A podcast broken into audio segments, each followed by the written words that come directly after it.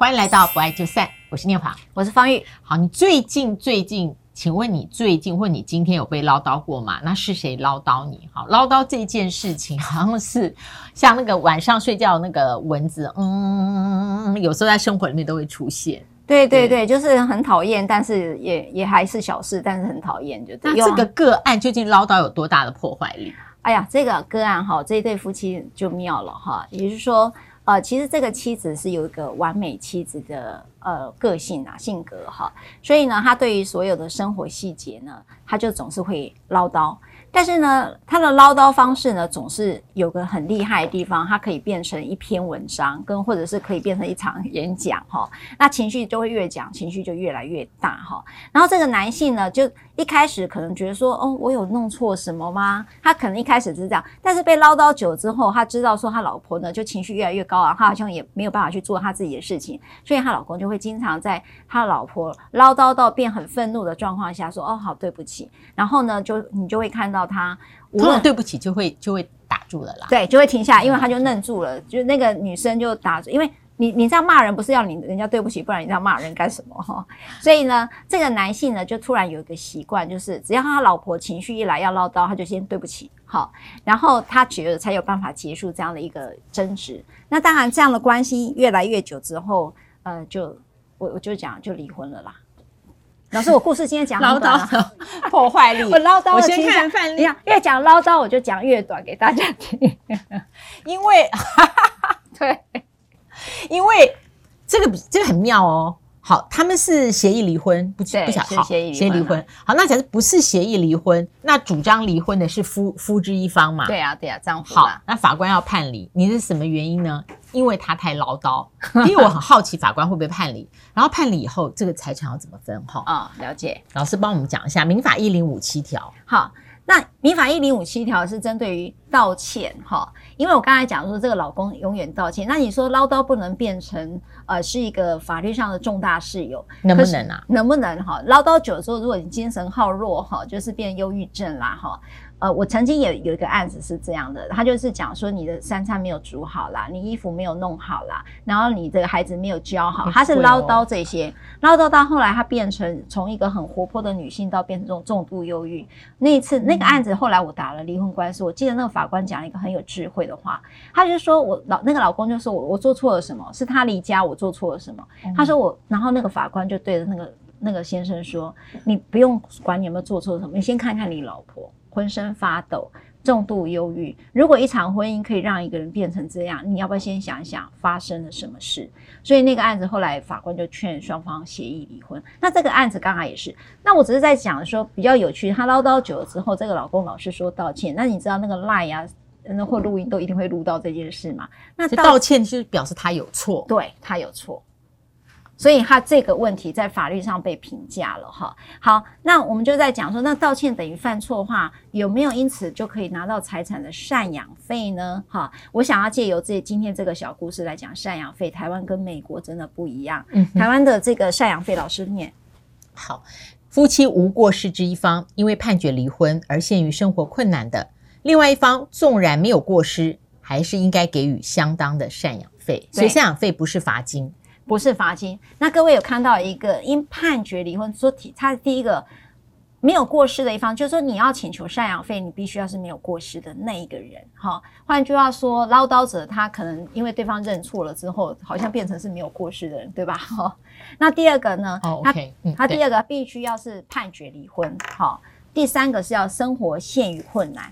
好，所以是只有无过失一方哦才能够主张，对，不对？对。然后是判决离婚，然后第三个比较好理解了哦。好，陷于困难。嗯。然后他方纵然没有过失，我刚才讲他被唠叨，他也没什么过失，他只是在那边认错而已哈、哦。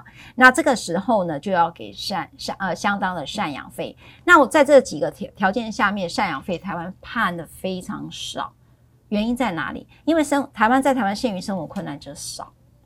不多。那我们如果用刚刚那个 case 套进来哈，所以呢，一直被唠叨到嗯被受不了了，我主张要离婚的这个人，那因为他前面都是一直就是我错了，嗯，好就止战嘛，我错，然后烂讯也有什么也有，所以他成为过失一方。我先这样讲，但老实说，法院他不一定认为道道歉就等于代表你有错了。对，法院并不认。大家太说我不想离，那你主张判离好吗？那后来就判决离婚了。对，所以你要付我赡养费。虽然我之前一直唠叨你，嗯，是这意思吗？好，没有。但是刚才那个案例当中哈。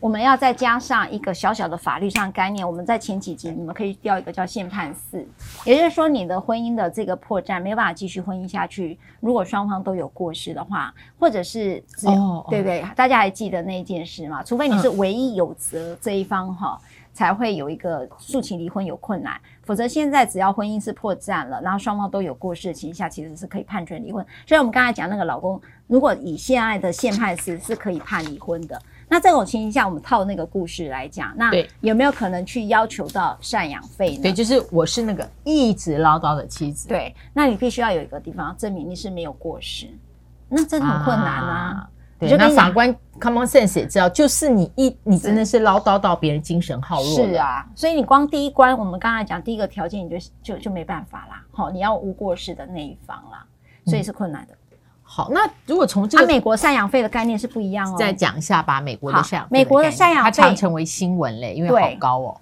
因为美国的赡养费其实呃有两个，一个有时候用婚前协议在做约定哈，那、嗯啊、第二个呢，他们基本上相当于我们台湾的财产分配的概念。好，就是说，假设我今天结婚了十年，然后因此你要求离婚，他不会去管你有没有过失这件事。美国没有去管你谁过失哦，哈，所以我们叫做无过失的破绽婚主义。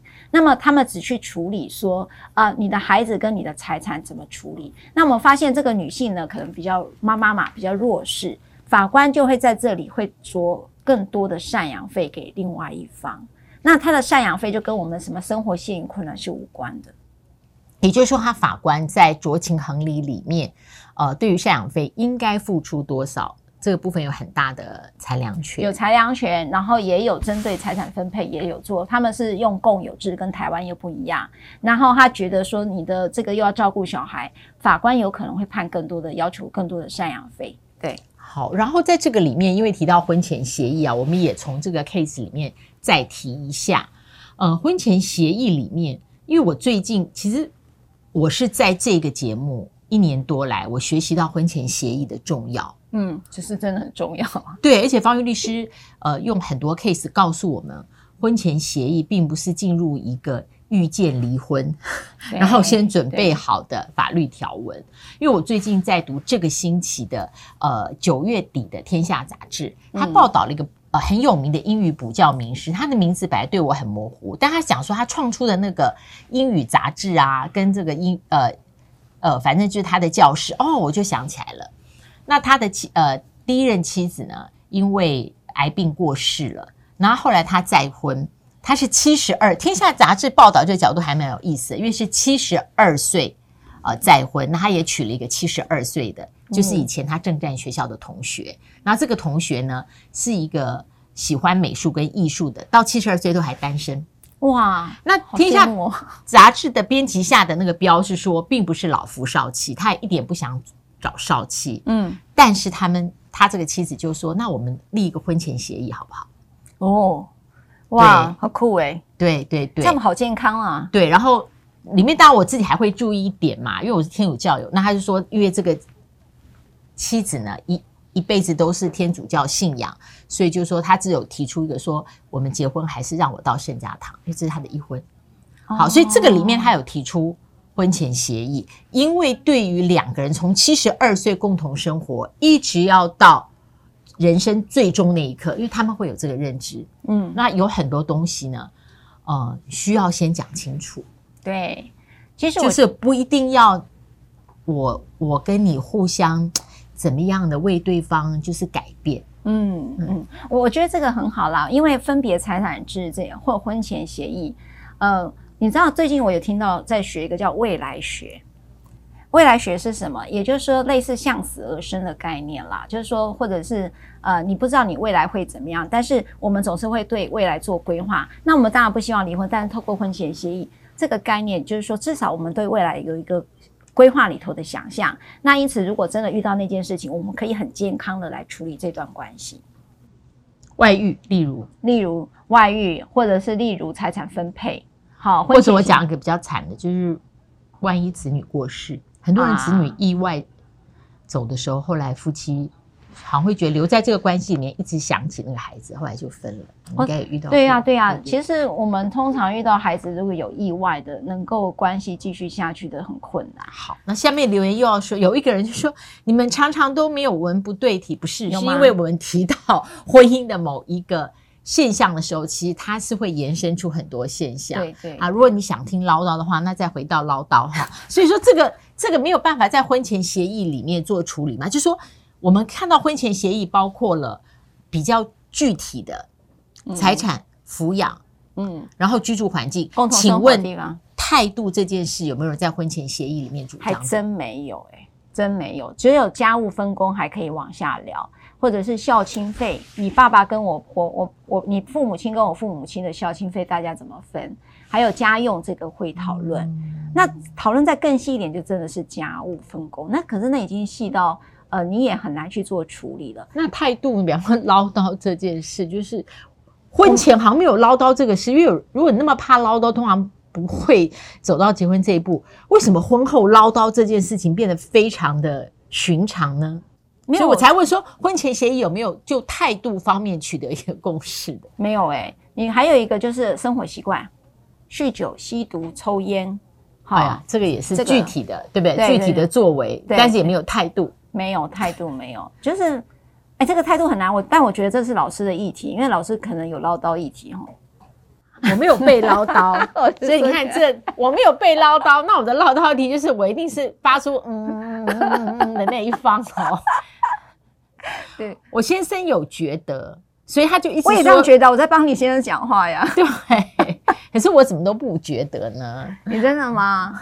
哦，我老公也是属于唠叨一方，所以我跟你在一起就是 couple 的状态。我们已经好多次好发现说，就是我们的互补性。其实我们这一对就是我们互相的伴侣关系。所以你看到我跟老师的发展，事实上老师的唠叨，你看我非常的甘之如饴，如沐春风。